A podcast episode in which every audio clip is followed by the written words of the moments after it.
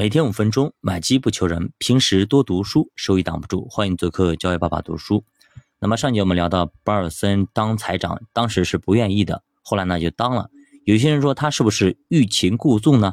还真不是啊，他当时当这个财长可以说是损失巨大，因为呢他必须出手三百二十三万股的股票，那相当于是四点八亿美元啊，这让他少赚了三分之一，损失了上亿美元。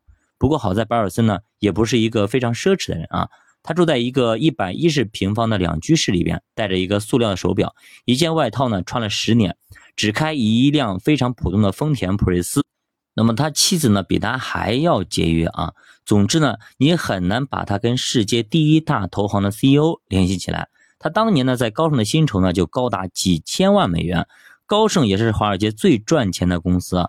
跟在高盛比起来，那么保尔森成为财长之后，基本上就等于说免费打零工了。作为一个老金融啊、老投行，保尔森当然知道啊，金融危机已经近在眼前，甚至呢，在二零零六年他已经预感到情况不妙。那么，刺激抵押贷款市场一片混乱，就跟癌细胞一样呢，已经向全市场开始扩散。那么，当时贝尔斯登刚好深陷其中。保尔森曾经提出过，美国存款保险必须对投行开放。当时呢，这种存款保险只对传统的商业银行有效。银行破产的时候呢，有保险公司和美联储对它进行接管和拍卖。但是呢，五大投行高盛、摩根斯坦利、美林、贝尔斯登和雷曼不在这个名单上面。那保尔森预感到未来很可能出现啊非常大的一个危机。二零零八年三月二十七号，保尔森处理完了贝尔斯登的事情之后，下一个问题就是雷曼。贝尔斯登已经让他领教过了一个百年投行一旦倒闭会有多快，所以他不敢掉以轻心。但这个时候，他的团队内部已经不团结。三十八岁的内森是主管金融机构的助理部长，他是坚决反对救助的。他甚至提出啊，引导银行们有组织的破产。然而，华尔街自己就承担这个烂摊子。另外呢，就是尽可能的去融资，增加资产。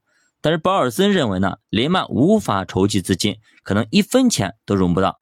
因为呢，富尔德自己啊就持有了两百多万股的雷曼股票，他自己不愿意稀释股权，所以坚决反对融资。当年在高盛的时候呢，保尔森就看透了，雷曼永远都达不到高盛的高度。保尔森根本看不上雷曼。就觉得这是一群暴徒，唯一的优点就是忠诚，甚至是愚蠢的忠诚。其实，保尔森还担心一点，就是富尔德根本不怕风险。雷曼经常呢毫无对冲的意识，经常进豪赌。当年墨西哥比索危机，要不是美国出手，当时雷曼基本上就 over 了。两人之前呢各为其主，势同水火。那么在保尔森成为财长之后，才缓和了关系。贝尔斯登交易案之后呢，两人频繁通电话商量对策。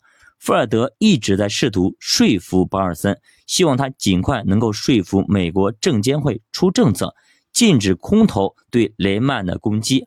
而保尔森则反复劝说富尔德赶紧去融资，赶紧找钱，不然的话后院起火你就晚了。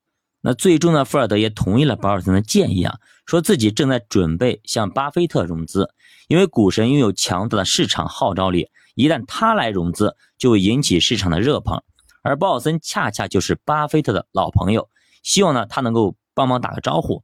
这个要求呢让保尔森犹豫了，因为呢他现在的身份不太合适。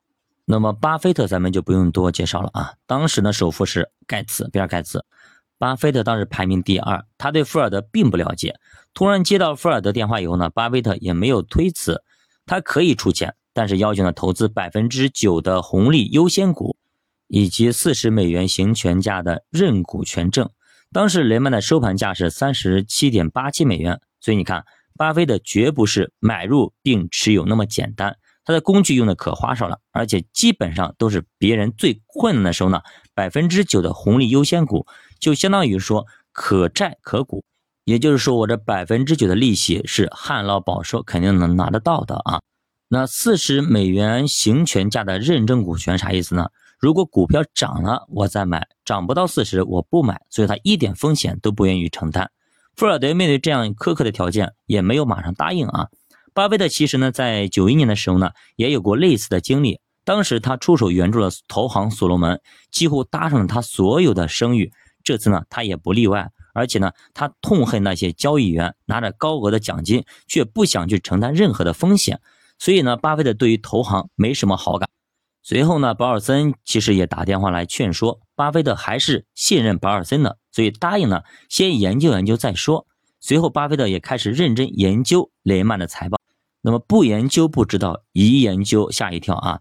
全部的问号，全部的问题一大堆，让巴菲特是大跌眼镜。咱们都知道，巴菲特是不懂不做，不熟不做，他看不中的，他绝对不会投资。好的，教爸读书陪你一起慢慢变富，我们下节再见。